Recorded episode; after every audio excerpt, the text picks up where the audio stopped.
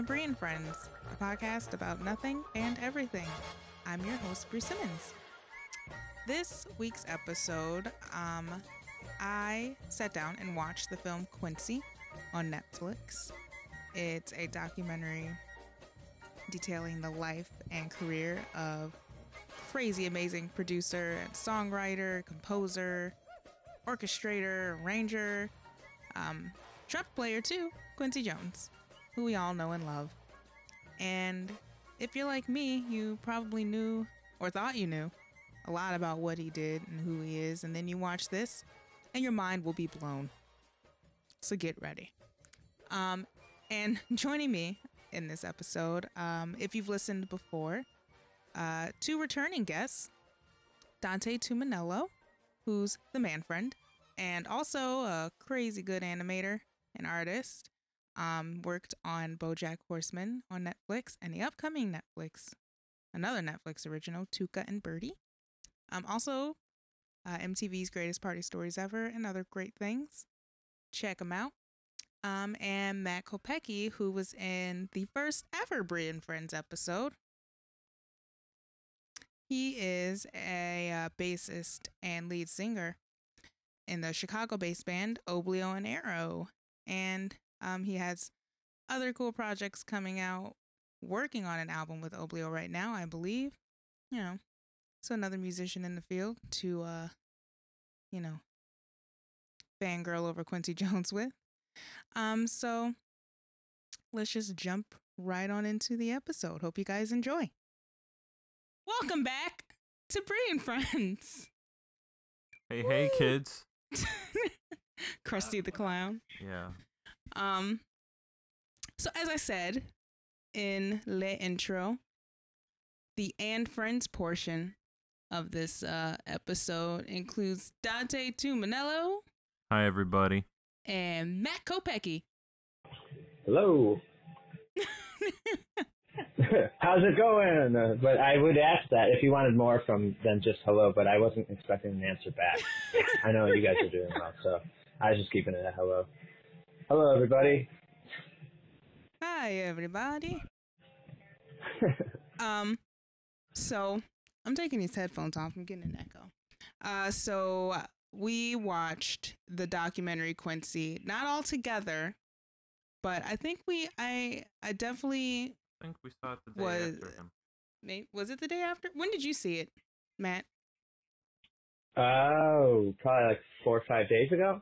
I watched it. Um, unfortunately, I watched it in two. I, I, I am a really bad movie watcher in the sense that even things that I was really anticipating, I'll break up into two nights. So I think it was, I don't know, Thursday, Friday, both like late night type things.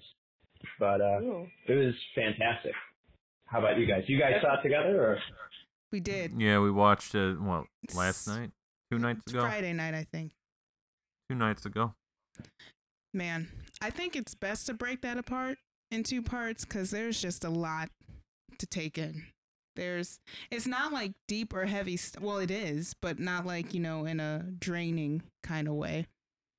More of a holy shit, this man Basically Is- shaped modern music. basically shaped fucking American pop culture. Like, yeah.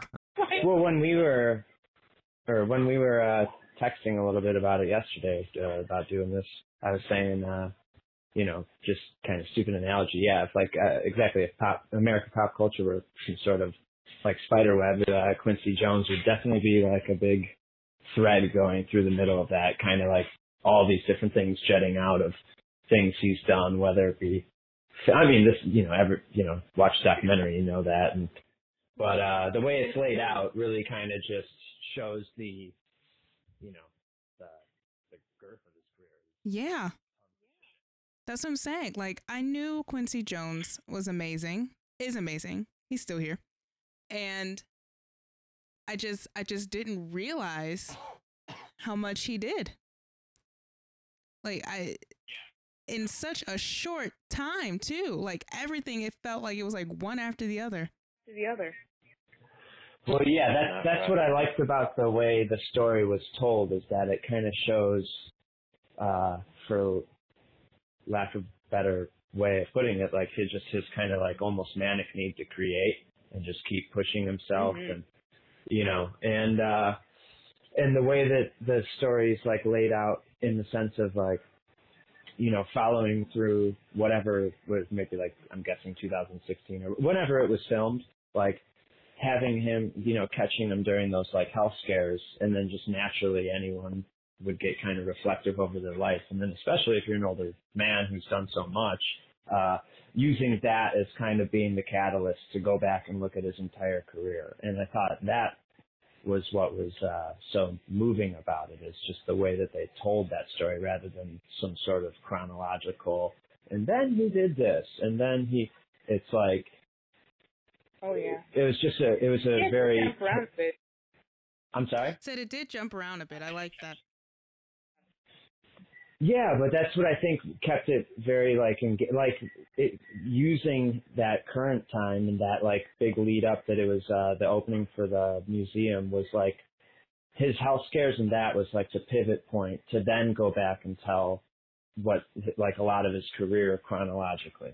And uh, by being able to kind of switch back and forth through those two timelines, I thought it's a way to really sort of keep somebody engaged who might not even you know know much about them or be a musician or you know they might just appreciate a good documentary. And uh, I think you know that definitely is one. I mean, it, it was awesome. I thought it was really moving.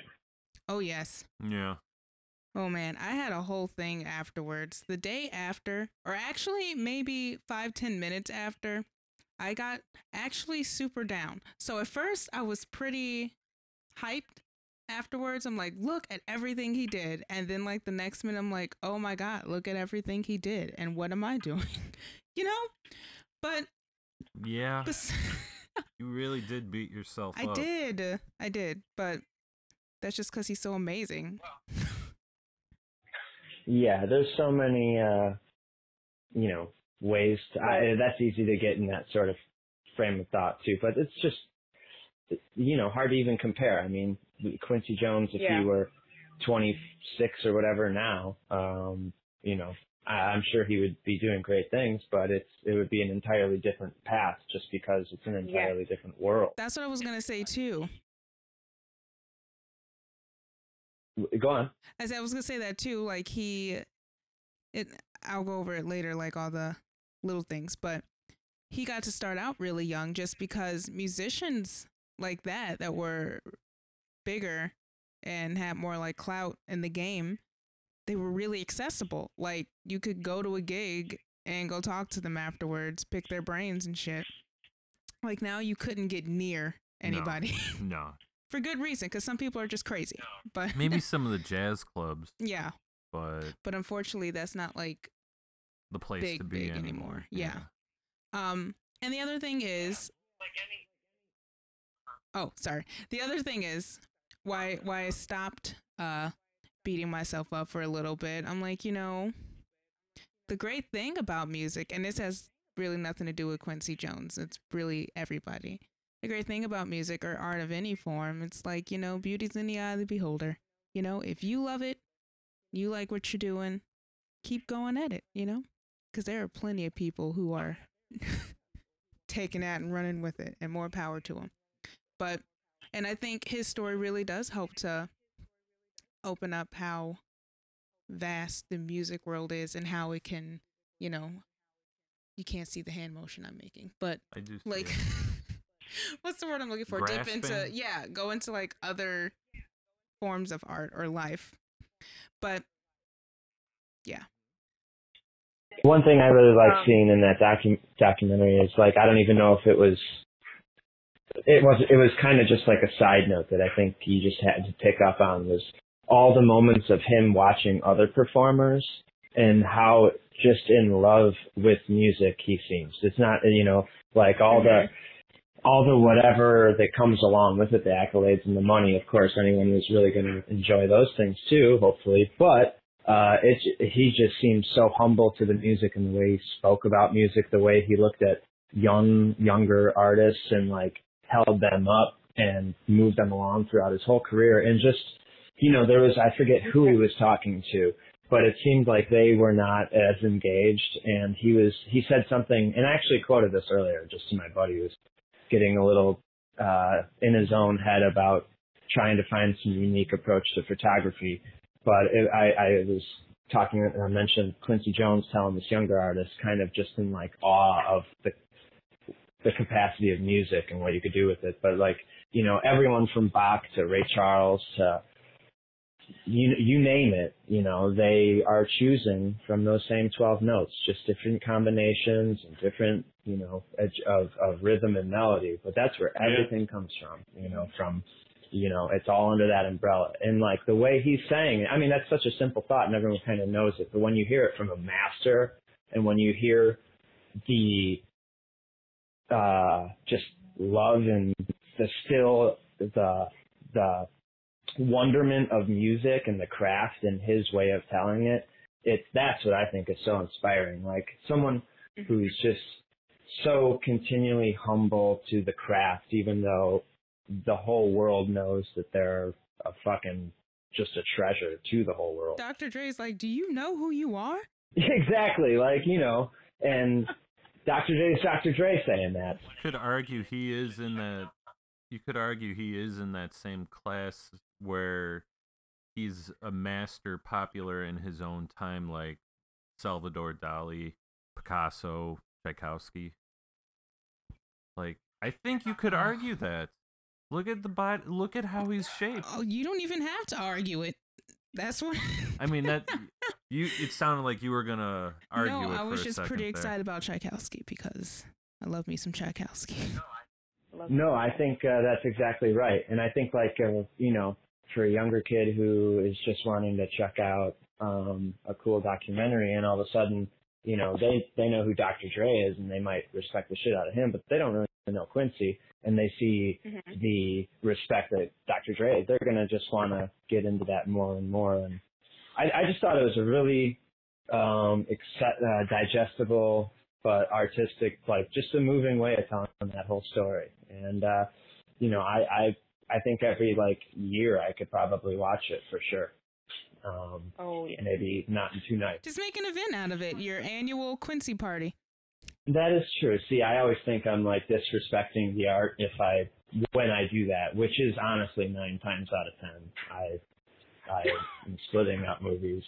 Um, I tried to watch Stripes last night and fell asleep, so I mean, it's yeah, we fine. still have to finish watching Stripes. you know what?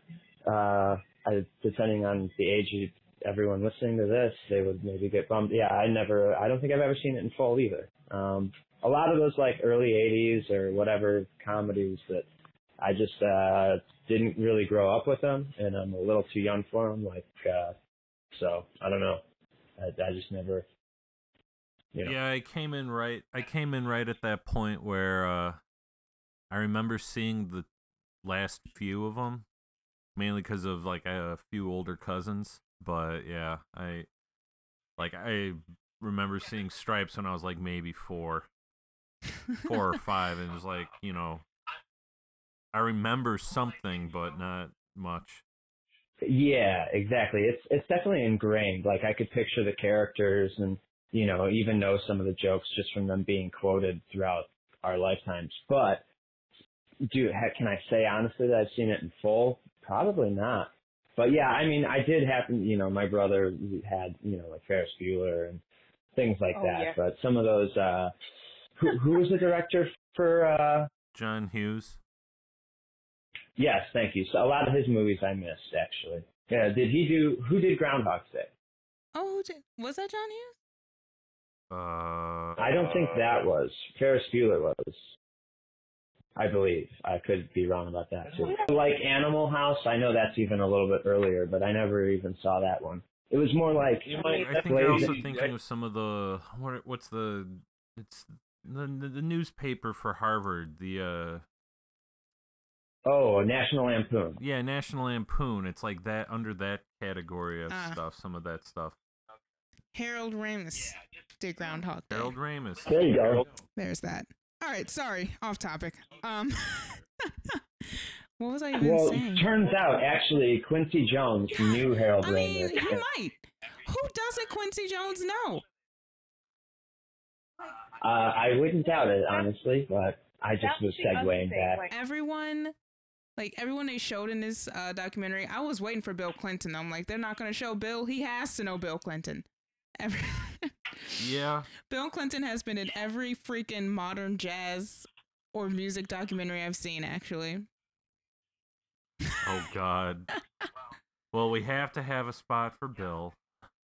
bless his heart um but he's he's just so well respected but there's also like you were saying like he admires these people too. Like he is such it seems like anyway i don't know him personally but such a genuine nice the art. like and just beautiful person. Like of course he'll tell you about yourself if you're not you know i guess up to par. I have heard stories of him but other than that like he just i think he just has too much love for the music and the art form itself to be you know anything less than gracious and it's like He's also a professional too. yes he's been doing it a while Well, that's what I was gonna say. Like to be, you know, that in awe of the music and to respect and to respect the music that much doesn't necessarily mean you're going to suffer fools. It means that like if you see someone else faking it or you see someone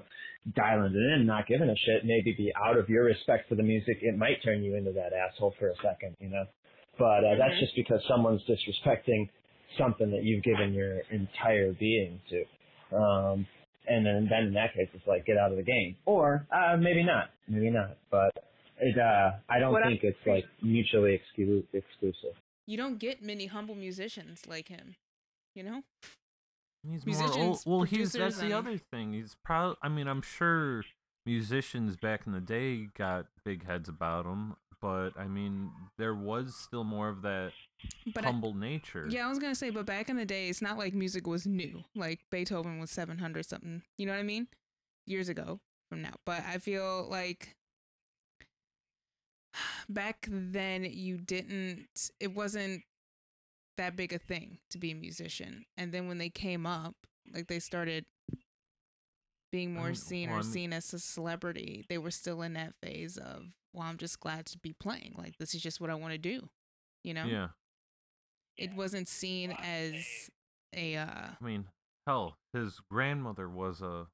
a slave A yeah slave. that's what i mean like you come from humble beginning and not just um musicians of color either i mean even the white Right, but I'm just like, saying just- it, it is the the amount of time between well yes those two worlds. It's only a hundred years. like his but his bus driver or their bus driver in one of the bands he was in had to go in the restaurants and Mhm. get their food for them the white that's bus driver. Yeah, yeah. That like the whole what did I call it shucking and jiving thing like well we can't come in your establishment but if we come in singing and dancing you love us yeah.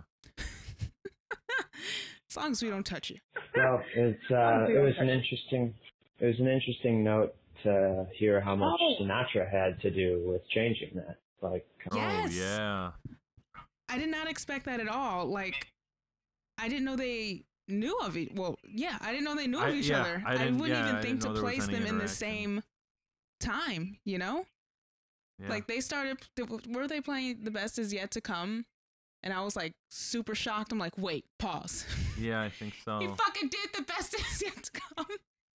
And then I made a joke, even though I love Michael Bublé for like really stupid reasons. But that's be oh, I wonder how Quincy feels about Michael Bublé singing and stuff. I mean that was the thing is that he was friends with Count Basie, Yeah, and that's kind of how he got his foot in the door, and then because he was a jazz musician. And yeah, he was a, he was a trumpet player when he started off. Yeah. Oh, I wrote down this quote he said when he was younger. He said he couldn't control the shit around him. You know, the slavery, not slavery, um, Racism. racism and poverty and all this shit, but he could control music. I'm like, wow, what a fucking not like a prolific quote, but it's just, you know, something to think about. Like, uh, oh yeah, that definitely resonated uh, quite a bit. I mean, not the obviously the like the what his hardships were versus mine, but just like just anything, you know? the idea of being able to, you know, like, okay, well, I can control this. you know. And uh yeah, that's for sure, man. I mean, the more and more I think about it, the fact that he, from his beginnings, he was able to, you know, go to France, Yeah. start this band, work under this, you know, master of composition, come back to the States, work for Frank Sinatra, then, you know, work with Henry Mancini and like out in Hollywood and do all this. And this whole time he's still having to deal with terrible civil rights. Yeah. And the fact that he was able to do all of this, it's like it seems only deserving that he's had this much of an influence on American world culture. Yeah. That's what I was going to say. Like, he's been around for it all, pretty much. Like, he's seen shit change so much and yet stay exactly the same.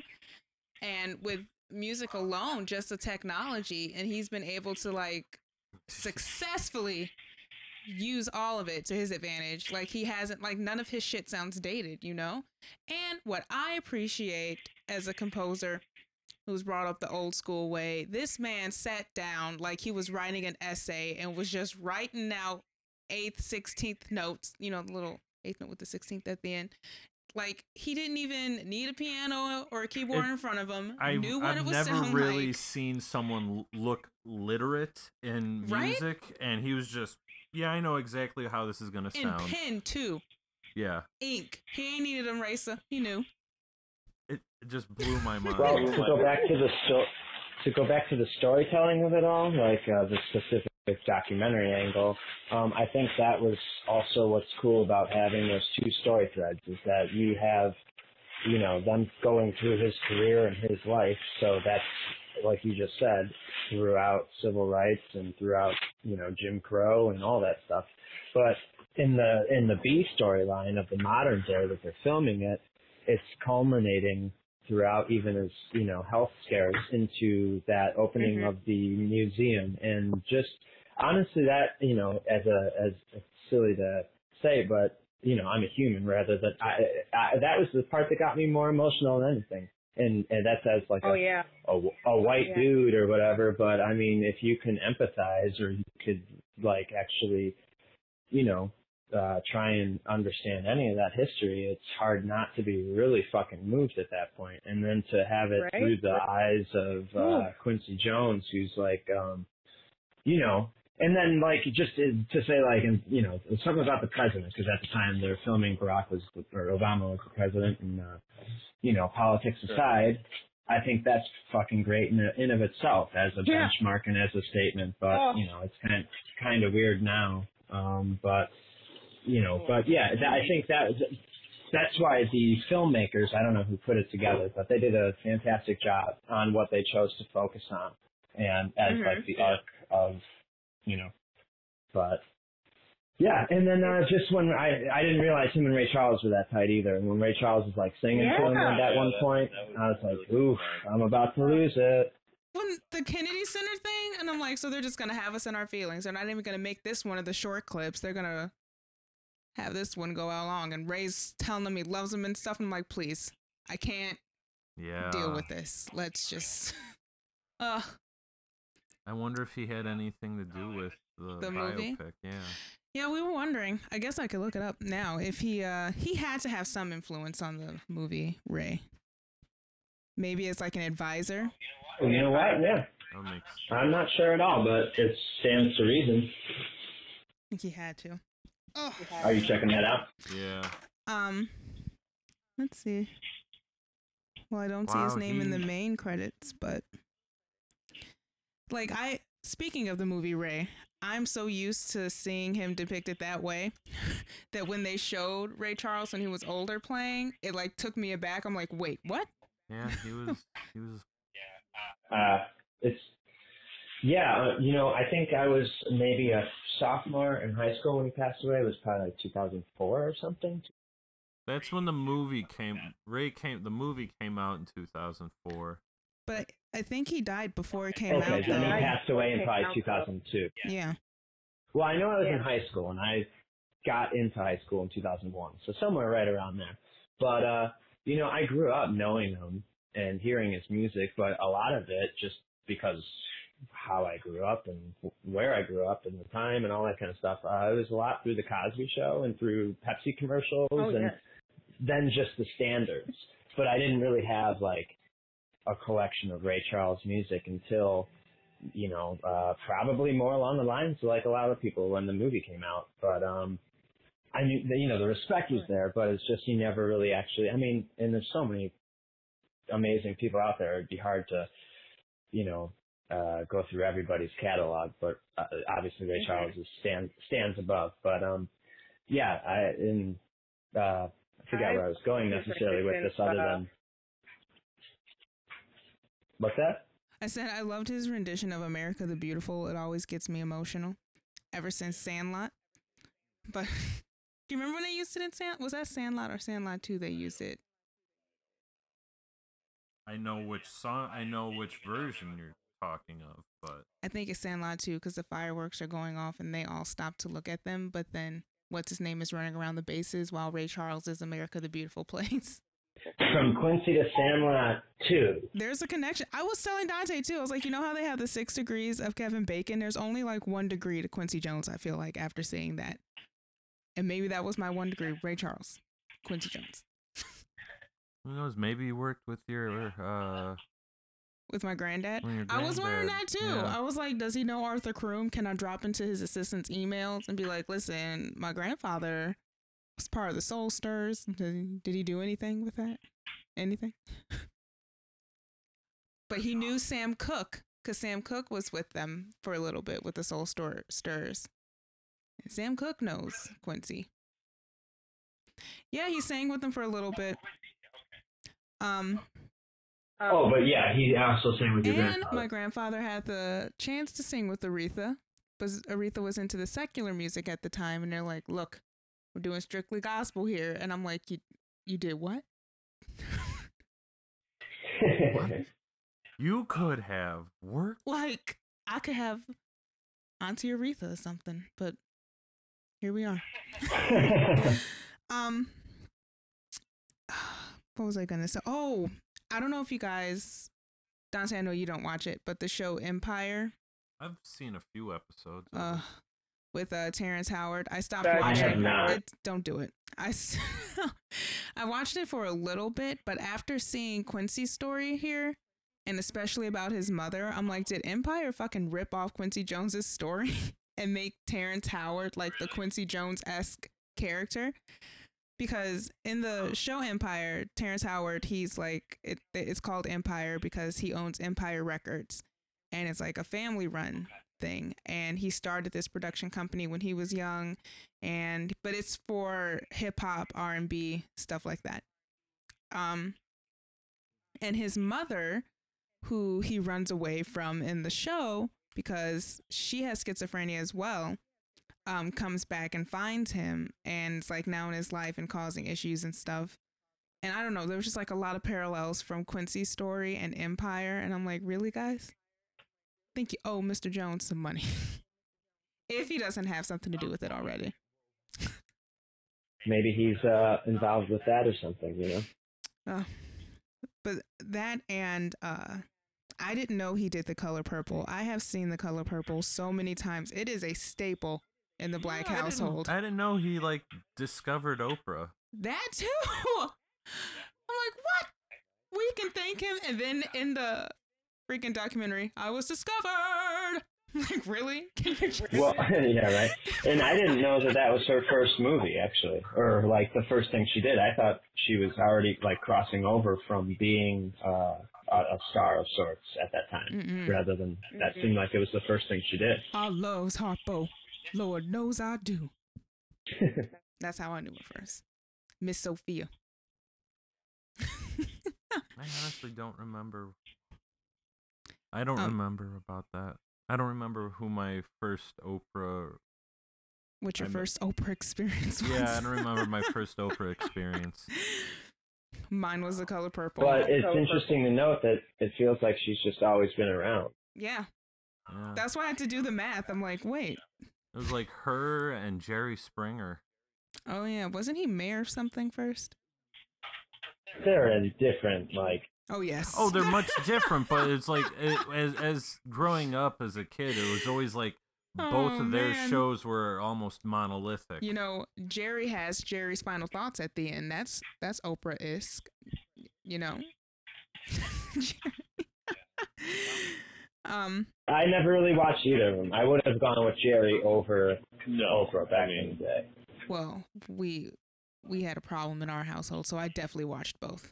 no, was an issue. we- Um, but I was gonna say about Ray Charles, my family, I don't, I don't know if anyone's worked with them. I should just see if anybody's worked with my granddad and see if I can get like free concert tickets or something. But my granny, I remember, you remember when those like big bobbleheads that sing were in, and like the big mouth bass that sings that you like hang on your wall.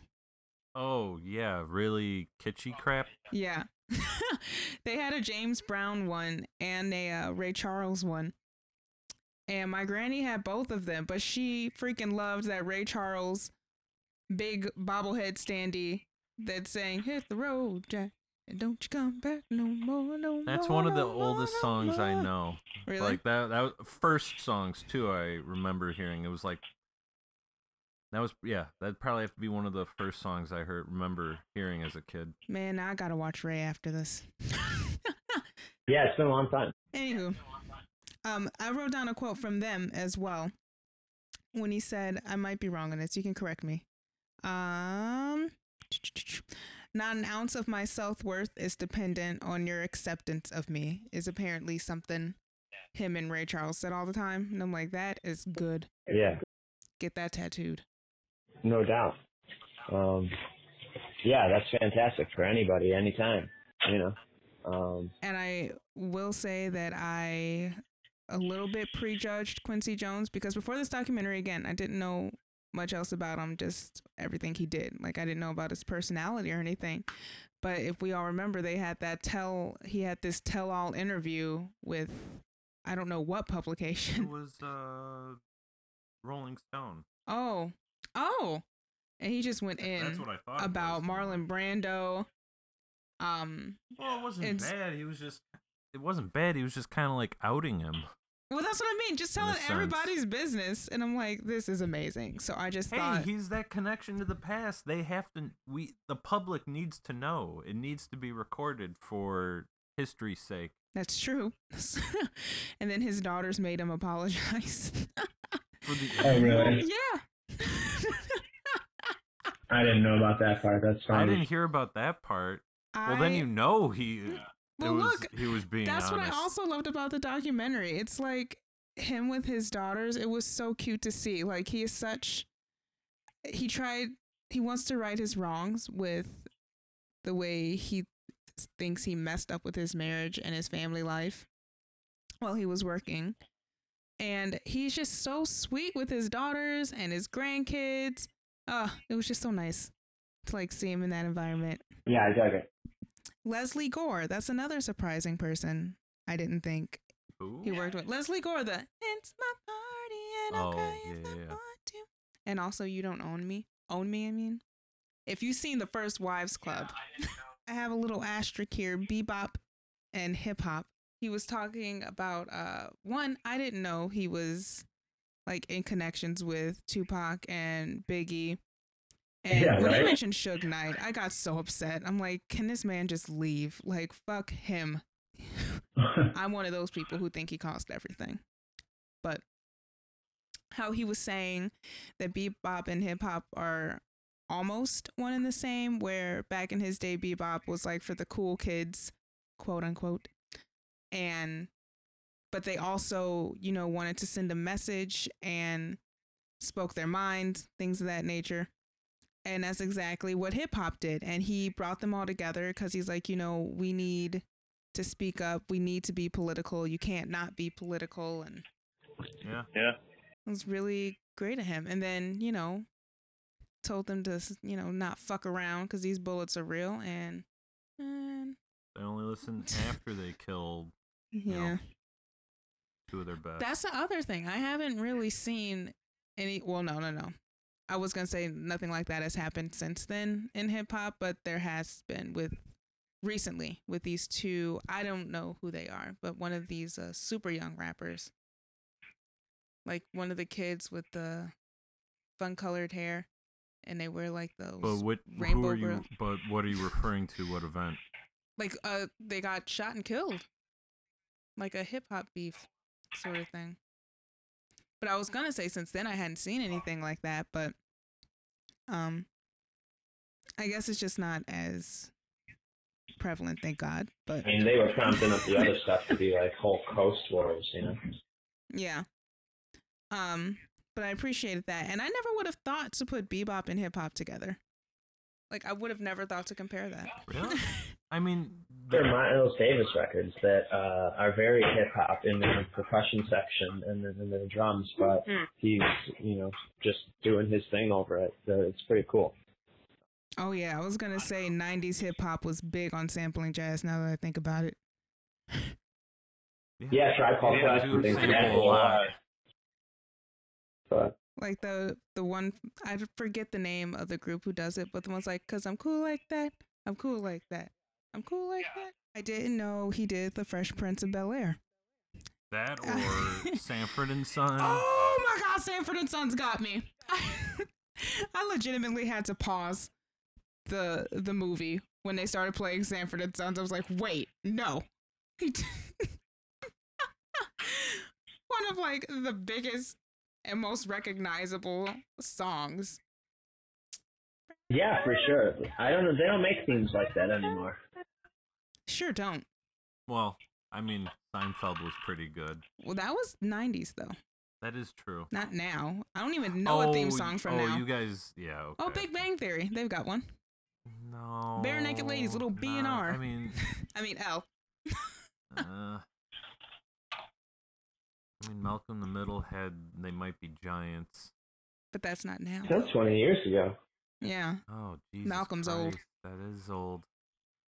Wow.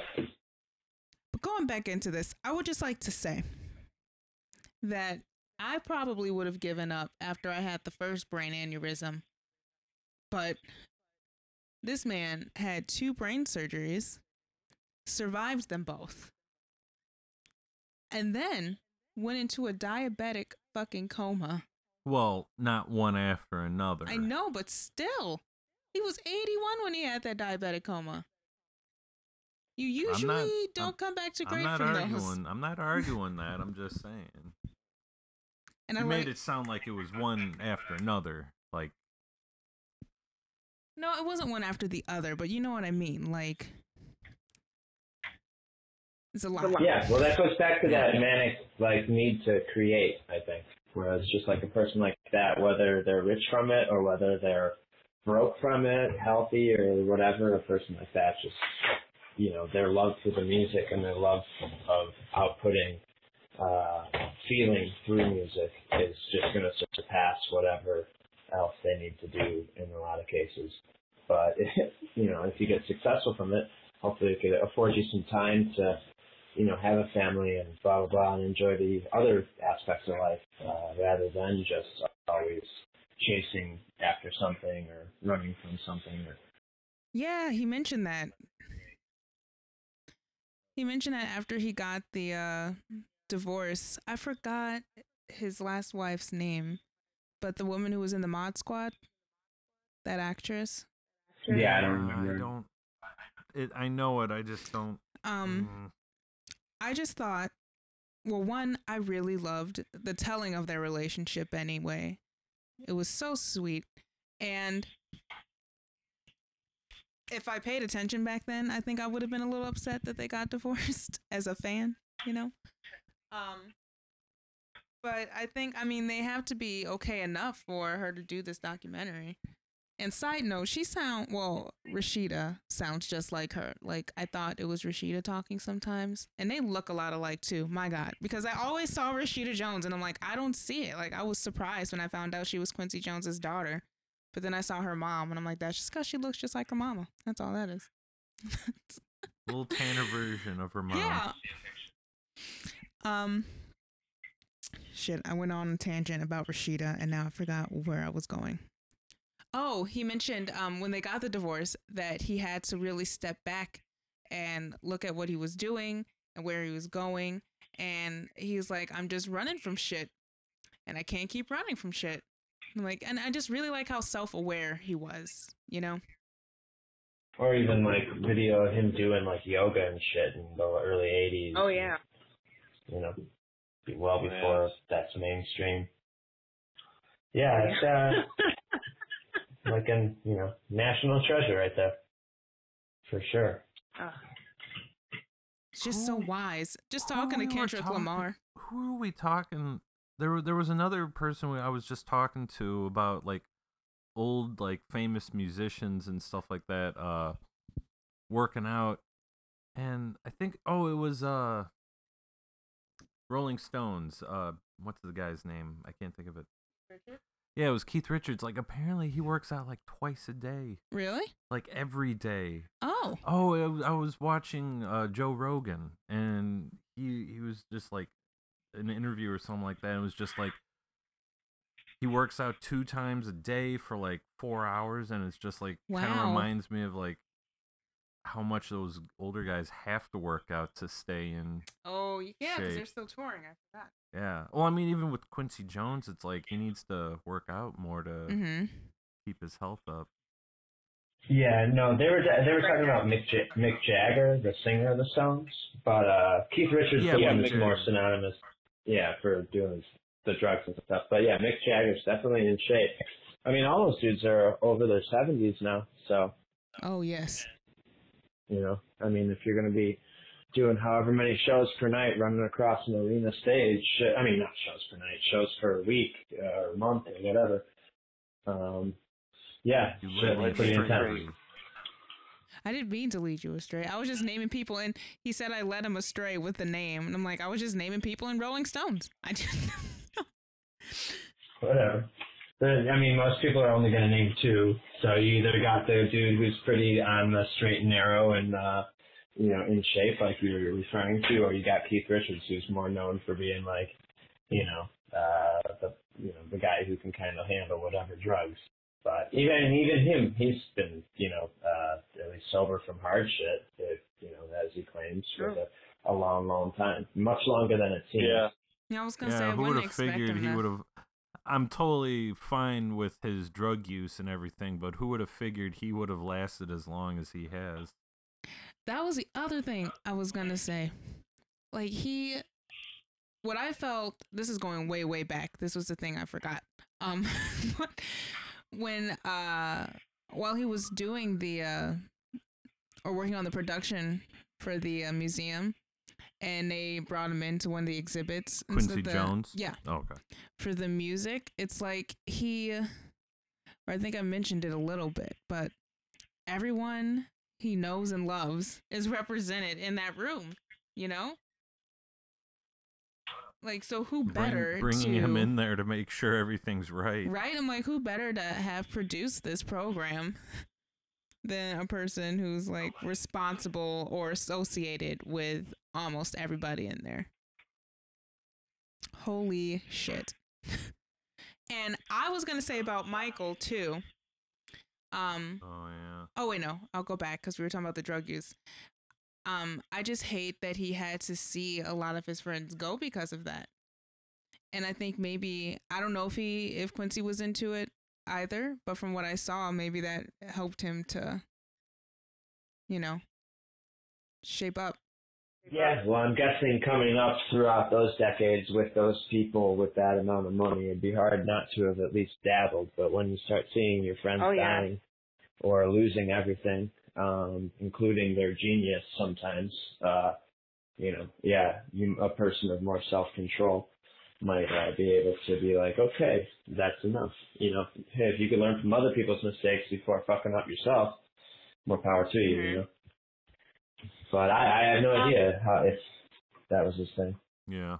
They didn't mention him, but wasn't he also associated with Prince Quincy Jones? Or maybe they were just Yeah. Maybe he worked with him. I don't. I don't remember anything Because I remember he wanted Prince to do We Are the World, and Prince said that's going to be a big nope and just sent money. which is fine. He donated. Which is Yeah. fine. He donated. With, no, that's way But- too late, actually. Like I would have really loved to see Prince throw shade at everybody in that recording studio. yeah, but it's just not even really a, like it's just a shitty song, right? I, I mean, I imagine that's probably why Prince didn't want to do it. No offense, I mean, it's just it's a boring tune to me. Obviously, who who the fuck am I though? I mean, the song sold however many millions of copies and is pretty legendary in its own right, but uh I don't know. I mean, it does feel like everybody's kind of dialing it in. You got Bruce Springsteen screaming and shit. And, uh, I love Bruce Springsteen, but it's just I don't know. It's pretty. Ha- it's Yeah, not my thing. There's a video of um them recording and like just going through takes and Michael sings his part and then it's Bruce Springsteen and Cyndi Lauper next and Cyndi Lauper like screeches out a note and Cyndi has pipes when she uses them correctly like she can sing but this note was not that great and Michael like stopped like swaying and looked at her and then Bruce Springsteen sang something and he was even more pissed. And I'm like, this is fantastic. This is musicians. They're just like us or celebrities. Yeah. Um but yeah, when you think about it, I don't know how I would feel about We Are the World if it weren't such a like iconic symbol, you know what I mean? Like yes, cool for raising that much money, but uh, the songs I make fun of it more than I actually sing it now that I They think really about don't have those kinds of uh, dial-in fund drives sort of things. they don't really do those anymore, other than PBS. You know, they tried to remake We Are the World with current artists. Lil Wayne was in there, and uh, it didn't go well. it Yeah, I would imagine not. Yikes. did not go well. Ooh, yeah. They tried it though. Um, I just, I don't know. I don't have enough things to say about him or this documentary that aren't going to start to sound redundant. Like he's just, it's just a lot to take in. Number one, he's just very. I don't know. I think maybe now I look more, I look up to him a bit more than I did. Again, not saying that I didn't know him or know what he did, but I just didn't know to what degree. Like he's just, Totally. he is everywhere. We learn that everywhere, for sure. For sure. and it's just I I appreciate him for being here and for being this beacon of hope in music. And sort of like a musical ambassador from the past. Like he's seen and knows everything, you know? You can't He argue is with that Quincy link. Jones. Like, who else is there that's from that far back that's left? Not a one that I, I can think of. Like I You know, maybe Herbie Hancock and Sonny Rollins on the jazz end. Yeah. Like, those, those, maybe Ramsey Lewis. Like, those guys are getting pretty old too, but they They don't have the didn't reach. Span, yeah, they didn't span the gamut of he's worked in everything. The man's got an EGOT. yeah. Well, I mean, I can't. mean, think cheers to that, but- Aretha, but Ooh, I just I don't. He doesn't really have to do anything. I was gonna say I wonder what he's gonna do next, but he has so many. When I was, uh, when they featured his artist in the documentary, like a Quincy Jones artist, I didn't know who a lot of those people were, and they were really fucking good. And I'm like, why aren't they more out there? But I guess I really wouldn't care if I were working under Quincy Jones. I would just be happy to be there, you know. I was just happy to be working. oh, Ringo. So, in case anyone wasn't aware, not saying that your accomplishments aren't great because they are. Me today, I um what did I accomplish? I did a couple dishes. That's a great accomplishment for me today. Dante, do you have a great accomplishment? I drew for a bit. There you go. Dante drew. Matt, what's your accomplishment for the day? I got my. Uh, you want one or? I got. I've been As running much as you errands all got. day. uh, I no, I got my car fixed earlier. I've been doing all my laundry and cleaning the house after uh, way too long, and uh, I'm gonna get into some editing after this, and and that will be that. Well, And tell you- we'll be back to the what, grind next week. Well, it's good. See, he's he's going back to the grind next week, and maybe, just maybe, we can all together combined have 2,900 songs recorded, 300 albums recorded. Jesus Christ, 51 film and TV credits. You know, under our belt, 1,000 compositions written. 29 or I'm sorry 76 Grammys nominated. Sorry. 76 Grammy nominations. And then we can win 27 of those Grammys. Uh, then we just got to get one of each other award to achieve an EGOT. Um, have seven kids and however odd many grandchildren and one great grandchild. And we All by the age of 80, of 81 or 83 or something like that. we could be Quincy Jones. Well, I've got the seven kids part down, so that you could accept. you are halfway there. Good job. Good job.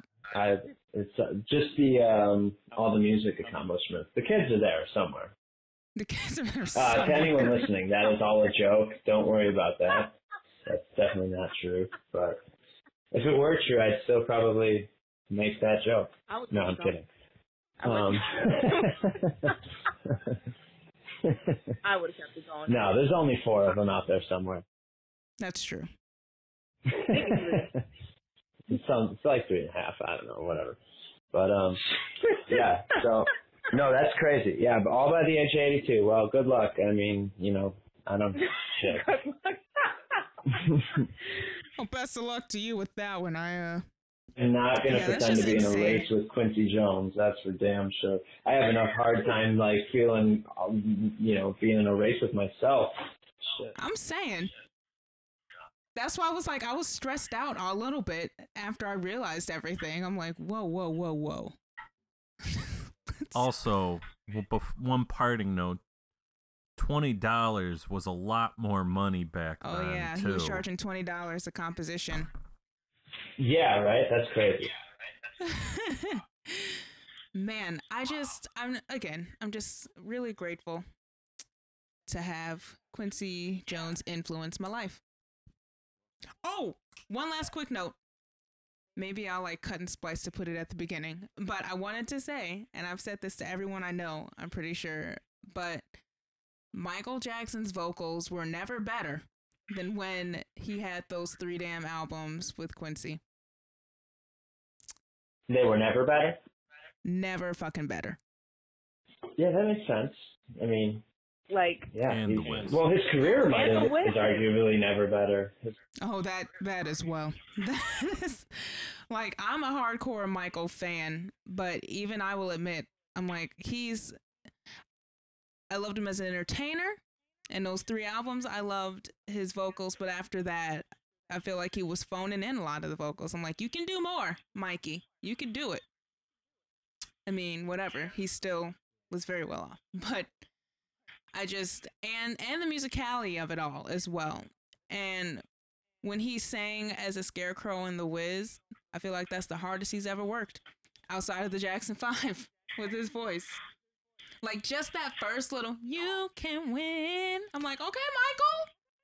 I'm like, am I attracted to Michael Jackson right now? Maybe. maybe. That's yeah. Hey, I don't This know. is all news to me, people. I do people. not know. there you go. Ah, but that's all I wanted to say. Like, I just, I, oddly enough, I was too. he brought out the best in everybody. And Sarah, okay, one last super fan moment when he was in the studio with Sarah Vaughan. That Oh woman, yeah. and I say this in the kindest way, reminded me of my grandmother just walking in to the kitchen or something to like cook a good hearty meal. And then this woman barely opened her mouth and let out the richest, creamiest notes I have ever heard. I'm like, this woman sounds like butter melting on top of cornbread. Yeah. at like the age of like 70 something.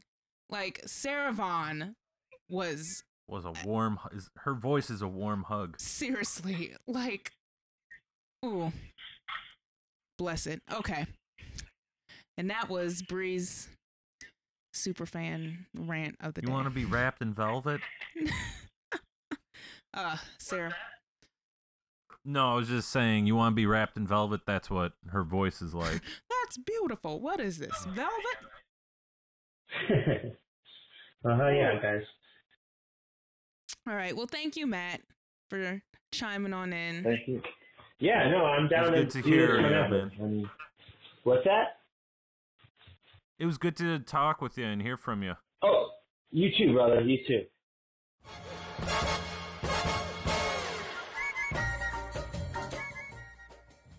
Thanks for tuning in to Brie and Friends Gang.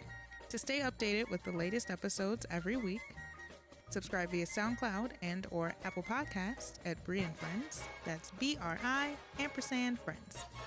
To get some behind the scenes and fun little updates, follow the show on Instagram and Facebook and Twitter.